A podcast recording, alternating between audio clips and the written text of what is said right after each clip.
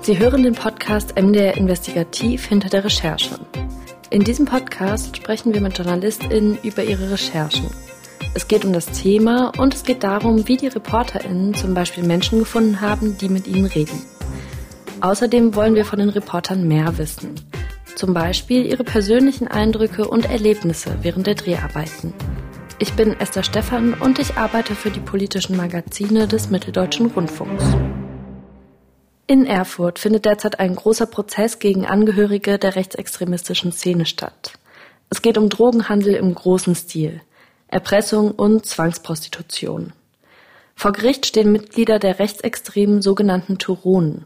Der Journalist Axel Hämmerling beobachtet die rechtsextremistische Szene in Thüringen schon lange und er hat für Exakt die Story den Film Braunes Gift gemacht, der sich damit beschäftigt, wie aus einer rechtsextremen Kameradschaft ein Drogenkartell werden konnte. Hallo Axel. Hallo. Lass uns noch mal einmal bei den Begriffen anfangen. Wer sind eigentlich die Turonen? Ganz einfach gesagt, Rechtsextremisten, knallharte Rechtsextremisten muss man sagen. Und weil immer wieder andere Begrifflichkeiten auftauchen, vielleicht so als Einordnung. Insgesamt bezeichnen die sich Bruderschaft Thüringen, was nichts anderes ist, sinngemäß wie eine Kameradschaft, also das, was wir vorher mal als Kameradschaft bezeichnet haben, heißt jetzt eben Bruderschaft, in dem Fall Bruderschaft Thüringen. Und die splittet sich auf in eine, ich sage jetzt mal Führungsriege, die nennen sich selbst Turon, ist wohl der germanisch-heidnischen Geschichte entlehnt, so die Urthüringer. Und die haben ähnlich wie auch die organisierten Rockerclubs eine Unterstützermannschaft, die sich wiederum Garde 20 nennt. Die 20 rührt einfach daher, der 20. Buchstabe im Alphabet, das T. Und damit wären wir schon wieder bei den Turonen. Also letztendlich sind sie alle die Bruderschaft Thüringen, unterteilt unter die sogenannten Führer, die Turonen, und eben die Unterstützer, die Garde 20. Weißt du, wie viele Personen da Mitglieder sind? Wie viele Leute sind in dieser Bruderschaft? Da gibt es unterschiedliche Angaben, also auch von den Sicherheitsbehörden. Aber im Kern muss man sagen, dass sich roundabout so vielleicht an die 30, vielleicht auch 40 Leute in dieser Bruderschaft tummeln. Wobei echte Turonen, also echte Führer dieser Bruderschaft, es wohl nur sieben gibt. Also sieben Neonazis dürfen sich Turonen nennen dürfen auch entsprechend auf ihren Kutten das so vermerkt haben, also auch wieder Anlehnung an die Rockerclubs. Ja, das heißt sieben Turonen und an die 30 bis 40, die insgesamt in diese Bruderschaft gehören. Dann lass uns noch mal auf diesen Gerichtsprozess schauen, der gerade in Erfurt läuft. Wer steht da eigentlich gerade vor Gericht und warum? Es ist eine Mischung, also wenn man sagen würde, dort stehen nur Neonazis oder Rechtsextremisten vor Gericht, wäre das falsch. Es sind tatsächlich Turon dabei, einer der Chefs, um ganz genau zu sein sogar. Also die Bruderschaft hat sich zwei Chefs gegeben, einmal Thomas W. und einmal Steffen R., den sie dann im Juni diesen Jahres sich geholt haben, also das Landeskriminalamt. Es stehen dort aber auch Menschen vor Gericht, die ich sage jetzt mal eher in das Drogenmilieu gehören, die sozusagen an diesem Drogenkartell, was dort errichtet worden ist, beteiligt waren, Handlangerdienste, Kurierfahrten für die Rechtsextremisten übernommen haben, was aber nicht heißt, dass die Rechtsextremisten selbst nicht auch Drogen rumgefahren haben sollen oder eben auch Drogendeals eingefädelt haben sollen.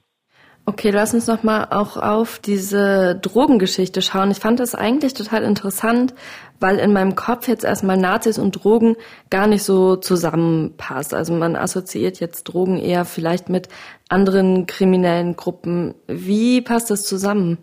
Per se oder eigentlich passt es überhaupt nicht zusammen, weil die Ideologie, wie du es gerade schon angesprochen hast, verbietet ja eigentlich den Handel mit Drogen und auch das Nehmen von Drogen, weil und so die Ideologie ja der deutsche Körper ja erhalten werden soll. Dafür steht ja auch diese rechtsextreme Ideologie, dass man eben gestählt, sportlich aktiv ist. Und das ist auch ein riesengroßes Problem für die Bruderschaft, weil eben äh, gerade in der rechtsextremistischen Szene dieser Drogenhandel, der jetzt offenkundig geworden ist, oder man muss ja sagen, der mutmaßliche Drogenhandel, es ist ja noch niemand verurteilt worden dafür, äußerst kritisch gesehen wird. Das heißt, viele Rechtsextremisten diskutieren heftig in den internen Netzwerken von denen, wo man sagt, ja, das passt nicht, das darf nicht sein. Was sind das für Verbrecher? Die sind nicht viel besser als die, Zitat, kriminellen Ausländer. Die Bruderschaft selbst hat sich das so hingebogen, also um diese Ideologie nicht ganz zu verraten, die haben einfach argumentiert, ja, Drogen braucht das Volk, äh, so schlimm wie es klingt, und da machen wir das doch lieber, bevor es der, Zitat, kriminelle Ausländer macht. Ja, also die drehen das sozusagen um, sie reden sich das schön und versuchen das so mit ihrer Ideologie in Einklang zu bringen. Das ist abstrus, das ist Hanebüchen logischerweise, führt aber eben auch dazu, dass die Turon oder die Bruderschaft Thüringen in der rechtsextremen Szene kein gutes Standing mehr hat. Also so wie so üblich Solidaritätsbekundungen, wie es zum Beispiel beim NSU war, bei dem NSU verurteilten NSU-Unterstützer Ralf Wohlleben, wo immer wieder zu Solidaritätskonzerten aufgerufen wurde, damit die ihre Anwälte bezahlen können. Das wird es bei dieser Bruderschaft schlicht nicht geben. Und es gibt auch in den sozialen Netzwerken einschlägiger Rechtsextremer oder rechtsextremer äh, Gruppen, wo ganz klar auch mit lustigen kleinen Bildchen thematisiert wird, dass die Droge der Rechtsextremen halt Deutschland heißt, ja, und eben nicht Crystal Meth oder Marihuana oder Geld oder Geldwäsche, sondern eben die Droge, unsere Droge, Zitat, heißt Deutschland. Da sieht man schon, dass die Bruderschaft da sich mehr oder weniger auch nicht mehr auf ihr Umfeld, auf ihre rechtsextreme Szene, auf ihr rechtsextremes Milieu ja, zurückrudern kann oder auf Unterstützung hoffen kann. In deinem Film kommt Katharina König-Preuß von der Linken zu Wort und die betont da nochmal dieses Geschäftsmodell, Drogen zu verkaufen, Geld zu verdienen, das die Turonen aus Österreich kopiert haben. Die Turonen haben ein sehr erfolgreiches Geschäftsmodell aus Österreich kopiert in dem sie selber schon Anteile hatten und haben dieses kriminelle Geschäftsmodell auf Thüringen übertragen und haben so über dieses Geschäftsmodell am Ende ihre Ideologie gefördert, ihr persönliches Leben natürlich auch finanziert, sich bereichert und gleichzeitig aber auch Mittel in die Szene mit reingesteckt. Ich verstehe noch nicht so ganz, wieso dann ausgerechnet Drogenverkauf. Ja, weil es ganz einfach schnell verdientes Geld ist, ja, um es jetzt mal ganz einfach zu machen. Was die persönlich geritten hat, auf Drogen zu setzen, das kann man nur mutmaßen, ja. Also auch vom Prozess oder auch in den Vernehmungen beim Landeskriminalamt, als sozusagen diese Bruderschaft zerschlagen worden ist, haben die ja keine Angaben gemacht, ja. Also da kann man eben tatsächlich nur spekulieren. Es gibt ja einen aus dem ultimativen Kern der Bruderschaft, der ja zum Kronzeugen geworden ist, der natürlich auch tief in diese Struktur hat Einblick gehabt und dann eben auch äh, den Polizisten entsprechendes erzählt hat. Es ist ganz einfach so, die Bruderschaft war ursprünglich ausgelegt oder da hat sie sich gesehen in der Organisation von großen Nazi-Events, ja, also Rechtsrockkonzerte wie in Thema 2017, wo 6000 Neonazis kamen oder kurz davor im Schweizer Unterwasser, wo auch 6000 Neonazis kamen. Das ist eine Geldmaschine. Ja, da verdienen sich einzelne Menschen eine goldene Nase, muss man einfach so sagen. Es wird Merchandise-Artikel verkauft, es wird Bier konsumiert, es wird was gegessen, es wird gefeiert. Das ist eine wahre Gelddruckmaschine in dieser rechtsextremen Szene. Ja. Also zumal ja auch die T-Shirts nicht billig sind. Ja, das kostet richtig viel Geld. Also das lief gut an und dann kam eben die ersten Einbrüche in diesem Geschäft, in dem zum Beispiel die Polizei hier in Thüringen Konzerte verboten hat oder aufgelöst hat. Das ist schlecht, das ist geschäftsschädigend und das Schlimmste, was natürlich uns allen ja passiert ist und natürlich auch den Rechtsextremisten, war dann die Corona-Pandemie. Das heißt, Großkonzerte waren schlicht und ergreifend nicht möglich. Konzerte waren nicht möglich. Da mussten sie sich logischerweise dran halten, weil sie dann natürlich sofort mit einer Auflösung rechnen mussten. Und dort in dieser Zeit, irgendwo so 2019, 2020, so mit Übergleiten in die Corona-Pandemie, muss wohl diese Idee entstanden sein, Mensch, man kann noch viel schneller Geld verdienen, ja. Und dadurch, dass die von Gotha aus oder auch in Gotha sehr gut mit dem, ich sage jetzt mal, kleinkriminellen Milieu und auch mit der Drogenszene verwoben waren, also Kontakte hatten. Gotha ist jetzt natürlich keine riesengroße Stadt, man kennt sich natürlich, ging das relativ flott, dass man dort angedockt hat. Man kennt dann natürlich auch noch übergeordnete Lieferanten aus alten Tagen. Ja, das müssen jetzt nicht unbedingt Rechtsextremisten sein, aber das kriminelle Milieu kennt sich halt einfach und so lief das an. Und warum sie das machen, das ist so schlimm wie es ist, schnell verdientes Geld mit Drogen und gerade mit Crystal Meth, was leicht verfügbar ist, was in der Herstellung wenig Geld kostet, was aber eine irre dramatische Wirkung entfaltet, kann man eben wirklich recht schnell, recht einfach Geld verdienen. Dieses Kartell war ausgerichtet auf Wachsen und die Richtung war mehr oder weniger klar, das ging Richtung Sachsen-Anhalt und Richtung Sachsen. Interessant ist jetzt in diesem Prozess, dass die ja eben nicht wegen der rechtsextremistischen Aktivitäten, also der Konzerte, die du eben schon erwähnt hast, der Musik, überführt wurden, sondern tatsächlich über diese Drogenkartellgeschichte, die ist ihnen so ein bisschen zum Verhängnis geworden. Das Land, der Verfassungsschutz, hat dann die Sonderkommission Gewinne eingeschaltet. Wie hat diese Sonderkommission gearbeitet? Sind da Steuerfahnder? Nee, das ist hochspannend, was die Sicherheitsbehörden Thürings in erster Linie dort gemacht haben. Das war beispiellos, sieht man auch an der Reaktion der jetzt Angeklagten und der zweiten Reihe dann der demnächst Angeklagten, dass die damit auch gar nicht gerechnet haben, weil du die Konzerte angesprochen hast. Da sind den Kommunen oder eben den Ordnungsbehörden, jetzt mal ganz einfach formuliert, es gibt immer natürlich einen Ausweg, in der Regel die Hände gebunden. Ja, also wir wissen alle, diese Festivals sind Festivals, so werden die auch verstanden. Aber dort gibt es ja auch strafbare Handlungen. Also es gibt ja von diesen Konzerten auch Videos, wo zum Beispiel der Hitlergruß gezeigt wird. Korrekt, völlig richtig. Da laufen auch die Ermittlungen in Sachen Thema, war das ja der große Fall, wo dann eben Hunderte bis Tausende dann den Hitlergruß gezeigt haben.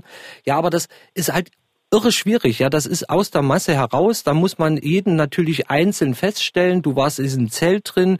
Du hast den Hitlergruß gezeigt. Das muss denen ja nachgewiesen werden. Ja, also dass das so eskaliert, da hatte ja damals die Polizei auch nicht mitgerechnet. Auf einmal stehen da, ich sag mal jetzt knapp 1000 Leute in so einem riesengroßen Zelt und zeigen den Hitlergruß. Es gibt natürlich dann auch Rechtsextremisten, die sagen, wieso der Hitlergruß? Ich habe einfach meine Faust in die Luft gehoben, weil ich so begeistert war von der Musik. Also da sieht man auch, wie problematisch das ist, ja. Und auch diese Festivals, die werden halt auch als politische Veranstaltung markiert. Und damit ist, ist es irre schwierig, da überhaupt mit einem Verbot ranzutreten. Ja, jeder weiß, jeder sieht, das ist ein Nazi-Konzert. Aber natürlich kommen dann auch drei Redner, für die sich in der Regel sowieso kein Mensch interessiert und äh, der feierwütige Skinhead oder Neonazi sowieso nicht. Ja, aber damit genießen die auch den Schutz dieser politischen Veranstaltung. So, und was ist jetzt hier in Thüringen passiert in den Sicherheitsbehörden? Die sind eben diesmal gegen diese Bruderschaft, auch wenn dieser Rechtsextremismus immer eine Rolle spielt, das muss man ausdrücklich sagen, also der wird dort nicht wegsubtrahiert. Der spielt auch in der Anklageschrift, die ja fast 100 Seiten stark ist, und auch gute drei Stunden braucht, um verlesen zu werden im Prozess, das spielt immer wieder eine Rolle, weil diese Ideologie, dieser Rechtsextremismus das Bindeglied war. Der hat die Gruppe zusammengehalten. Da hat man sich sozusagen drunter verstanden und da konnte man eben auch an Kameraden, wenn man so nennen möchte, andocken, die dann eben Kuriere wurden, die wurden rekrutiert für die Garde oder vielleicht auch für die Turon, die haben ihre Konten zur Verfügung gestellt. Ja, also das, was sich in den Konzerten eingespielt hat, ist dann im Drogenkartell mutmaßlich, weil wie gesagt noch keiner ist verurteilt, umgesetzt worden, benutzt worden. Es wurde sozusagen umgeswippt, wenn man so ausdrücken möchte, also von einer Kameradschaft, Bruderschaft hin zu einem Kartell. So, und das Landeskriminalamt hat eben schlauerweise nicht nur auf die Hinweise des Verfassungsschutzes hier in Thüringen entsprechend reagiert, sondern hat dann auch gleich nicht den Staatsschutz angesetzt, der so abgerichtet, wenn man das so sagen darf, der zumindest orientiert ist auf 86a, also die verbotenen Symbole, die suchen halt Hakenkreuze, die suchen halt äh, den Hitlergruß und die suchen halt noch irgendwelche verbotenen Schriften. Nein, die haben die OK-Fahnder, also die Fahnder, die spezialisiert sind auf die Bekämpfung der schweren und organisierten Kriminalität explizit ausgebildet sind, angesetzt. Das war die Soko-Gewinne. Die Soko-Gewinne hat auch natürlich aus dem Staatsschutzbereich Leute hinzugezogen. Die haben aber auch Leute von der gemeinsamen Ermittlungsgruppe Rauschgift hinzugezogen. Die haben Leute vom Zoll hinzugezogen. Die haben Finanzexperten hinzugezogen. Das heißt, der Rechtsstaat hat gezeigt, wenn er es kann, kann er gegen solche Strukturen vorgehen und zwar nachhaltig könnte man diese Methode eben sich verschiedener Möglichkeiten zu bedienen und eben nicht nur auf eine Sache zu schauen, nicht nur einzelne Vergehen zu verfolgen, sondern eben diese groß angelegte Aktion, könnte man das übertragen auf andere Kameradschaften, auf andere kriminelle Vereinigungen? Ja, natürlich, machen kann man das natürlich. Man darf aber bei der ganzen Diskussion dann nicht vergessen, das ist natürlich wahnsinnig personalaufwendig. Ja, also die Soko-Gewinde hatte ja dann bis zu 20 Beamte gebunden, die nur dieses eine Thema bearbeitet haben. Ja, das ist irre. Das ist ein riesengroßer personeller Aufwand denn man darf ja nicht vergessen, dass da nebenher die andere organisierte Kriminalität ja weiterarbeitet. Es ist ja nicht so, dass die dann so warten, bis das LKA fertig ist mit der Nazi-Mafia und dann flockig weitermacht. Das ist enorm aufwendig, ja. Und da braucht man natürlich viel Kraft, da wird viel Manpower oder Womanpower reingesteckt, so dass es eigentlich schwierig ist, das überall auf, ich sag jetzt mal, frech auf jede kleine Kameradschaft anzuwenden. Aber wenn wir die angreifen wollen, wenn wir die zerschlagen wollen, was ja Sinn einer polizeilichen Ermittlung ist, die sich gegen so eine kriminelle Struktur richtet, dass man da alle Instrumente nutzen sollte, die man hat, das liegt ja auf der Hand. Nur leider wird es halt immer zu selten gemacht, eben weil viele auch Staatsanwälte vor so einem großen Verfahren zurückschrecken, die dann sagen, ach ja, komm, nur weil die jetzt da alle äh, frech, jetzt wieder frech formuliert, äh, alle einen Hitlergruß gezeigt haben, ja, versuchen wir mal äh, da eins oder zwei Fälle rauszuziehen und die Gerichte sind sowieso überlastet, also schon gar keine Großverfahren. Das wirft einen trauriges Blick natürlich auch auf die Justiz, ja, also die sich auch hier mit dieser Bruderschaft äußerst schwer getan haben, ja, da überhaupt erstmal den Prozess zu eröffnen, weil sie dann keinen Raum hatten, der groß genug ist, ja. Dann mussten sie sich in die Messe einmieten. Das hat wieder Geld gekostet. Das wollten sie eigentlich nicht. Und dann wird ja immer gerne über Deals gesprochen, ja, einfach weil die Justiz auch ja, ich sage jetzt mal, personell äußerst dünn besetzt ist und eben vor solchen Großverfahren zurückschrecken. Und darum schrecken auch Staatsanwälte zurück. Äh, Polizisten sagen dann, ja, das lohnt sich doch alles gar nicht. Der riesengroße Aufwand wird am Ende sowieso eingestellt oder kommt nichts rum. Ja, also das ist so eine schlimme Spirale, die gilt es zu durchbrechen. Und vielleicht gelingt es ja mit diesem Verfahren zu zeigen, liebe Polizei, liebe Staatsanwaltschaft, liebe Gerichte, wenn man wirklich jemanden nachhaltig bekämpfen will, der sich gegen unsere Gesellschaft richtet, der nicht nur mit seiner Ideologie sich gegen unsere Gesellschaft richtet, sondern wie in dem Fall vermutlich auch unsere Gesellschaft vergiftet, nicht nur mit der Ideologie, sondern eben mit echten Drogen, dann müssen wir uns alle mal hinsetzen und überlegen, wie bekämpfen wir die? Und wir haben die Instrumente und wir müssen sie halt einfach nur nutzen und dann eben nicht vor Arbeit zurückschrecken. Also wenn man das nachhaltig machen will, kann man das machen, man muss es aber auch machen. Jetzt ist das nicht deine erste Recherche zu kriminellen, explizit auch extremistischen Strukturen. Du schaust dir das Ganze schon seit einiger Zeit an. Kennst du die Protagonisten eigentlich mittlerweile persönlich? Persönlich, ich kenne die halt pff, arbeitstechnisch schon seit fast 20 Jahren. Also der Turone, der jetzt auf der Anklagebank sitzt, den habe ich schon wahrgenommen bei Durchsuchungen 2004, 2005 in Gotha. Also das sind alles keine Unbekannten. Und auch seine rechte Hand, wenn man so nennen darf, Steffen R., der ist auch schon seit Jahrzehnten am Start. Für die NPD ist der schon angetreten. Der hat Konzerte organisiert. Das sind ja keine Unbekannten. Die sind ja nicht von jetzt auf gleich aufgetaucht, sondern nein, die sind seit schon fast 30 Jahren in Thüringen aktiv als Rechtsextremisten. Heißt aber auch, du kennst die Leute schon zum Teil seit Beginn der 2000er? Kennen die dich auch? Musst du vielleicht da auch Angst haben, dass die dich mal zu Hause besuchen oder so? Mm, also ich will jetzt nichts beschreien. Also Angst haben, ich sag mal, man sollte Respekt haben vor solchen gewaltbereiten Menschen, aber Angst ist, glaube ich, der falsche Weg. Das klingt jetzt irgendwie alles so äh, pathetisch, aber das ist ja genau das, was sie erreichen wollen, auch mit ihrem Auftreten, jetzt auch als Bruderschaft, mit diesen Kutten, ja, das ist, oh, hier, wir sind ganz stark und Lederkutten, gestählte Arme, voll tätowierte Arme. Ja, das ist ja genau, was sie wollen. Sie wollen Angst erzeugen, Angsträume schaffen. Das geht los bei alternativen Jugendlichen, das geht dann weiter bei politischen Gegnern, das geht dann weiter bei äh, Journalisten. Aber Angst ist das Falsche, weil damit arbeiten die. Ja, das ist wie mit so einem verfluchten Kampfhund. Ja, der knurrt und vor dem soll man Angst haben, da rennt man weg und dann hat er sein Revier verteidigt. Das ist falsch. Aber ich spiele auch immer mit offenen Karten, also die von bei uns eine Rolle spielen, werden von uns grundsätzlich angefragt.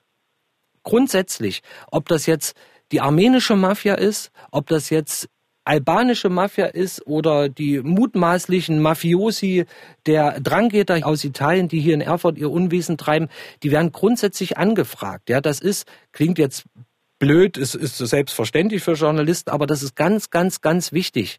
Ja, weil man natürlich auch so, wenn die einen dann halt mal zur Rede stellen, was auch schon mal passiert ist, ja, was soll denn das sein, warum behauptest du das und das, kann ich immer sagen, Leute, ich habe mit offenen Karten gespielt, ich habe euch gefragt, wir haben eure Anwälte gefragt, dort kam nichts zurück. Was sollen wir denn machen? Wenn wir euch das Angebot geben, ihr könnt eure Sicht der Dinge darstellen, ja, auch wenn es manchmal schwerfällt, dann müsst ihr von diesem Angebot Gebrauch machen. Oder, wenn ihr es nicht tut, braucht es mir nicht zum Vorwurf zu machen. Und man muss fair berichten. Ja, das heißt, sich nichts ausdenken, nicht alle irgendwie als kranke Alkoholiker hinzustellen oder ähnliche Floskeln, die mal ganz schnell bei Rechtsextremisten gezogen werden, weil das greift viel zu kurz. Ja, die sind dumm, die sind dump, die können nichts und darum machen die Drogen. Also man muss in der Berichterstattung natürlich auch fair bleiben. Und dann haben die wenig Berührungspunkte, um dich zu attackieren. Das klar, die mich blöd finden, ja, logisch. Oder äh, Leute wie Tommy Frank, die da ja offiziell im Thema das Konzert organisiert haben, auch von der Bühne sagen, ach, da ist der Axel Hämmerling vom MDR wieder, seid vorsichtig. Ja, das ist fies, gebe ich zu. Das macht auch in mir was, aber so richtig Angst darf man nicht haben. Ist dieser Prozess, der jetzt gerade in Erfurt läuft, denn das Ende dieser Bruderschaft? Also da sind wir jetzt natürlich wieder in der Spekulation, aber wenn man sich so anschaut, wen das Landeskriminalamt verhaftet hat oder zumindest erstmal in die Untersuchungshaft gesteckt hat, könnte man, wenn man Optimist ist, sagen, die haben sich Ende Februar letzten Jahres und Mitte Juni diesen Jahres die wichtigen Organisatoren, Logistiker, Unterstützer und Kontakthaltenden geschnappt.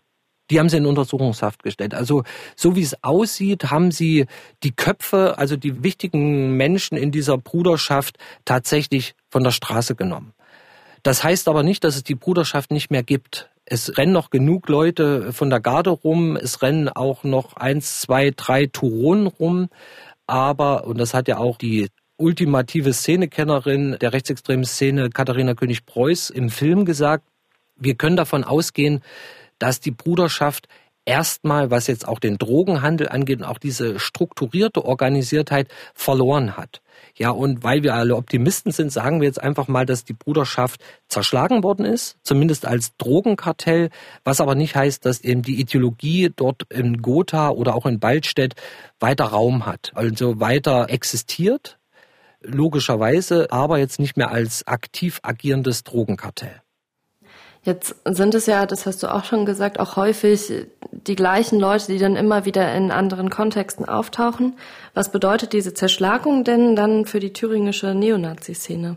Na, zumindest hat die thüringische Neonazi-Szene jetzt eine ihrer wichtigsten, gefährlichsten Strukturen verloren. Das war die Bruderschaft, also auch schon damals, als die Hausgemeinschaft Jonastal noch hieß, konnte man sie als ultra gefährlich einstufen, aber eben wie gesagt jetzt als die wichtige Struktur, die ist weg, das ist gut, aber das heißt nicht, dass es irgendwie auch nur grob eine Entwarnung in Thüringen geben kann oder geben soll.